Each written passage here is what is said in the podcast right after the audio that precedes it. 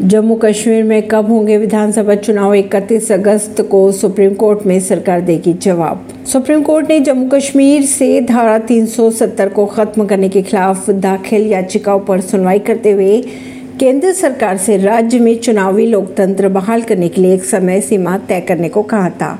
शीर्ष अदालत ने यह भी कहा है कि मौजूदा व्यवस्था समाप्त होनी चाहिए।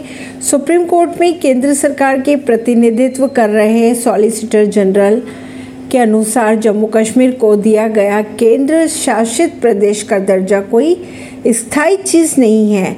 सरकार 31 अगस्त को कोर्ट में इस जटिल मुद्दे पर अपनी बात रखेंगी। Chief justice D Y Chandrachud की अध्यक्षता वाली बेंच ने कहा है कि लोकतंत्र महत्वपूर्ण है। हालाँकि हम इस बात से सहमत हैं कि राष्ट्रीय सुरक्षा के परिदृश्य में राज्य का पुनर्गठन किया जा सकता है। परवीन सिंह, नई दिल्ली से।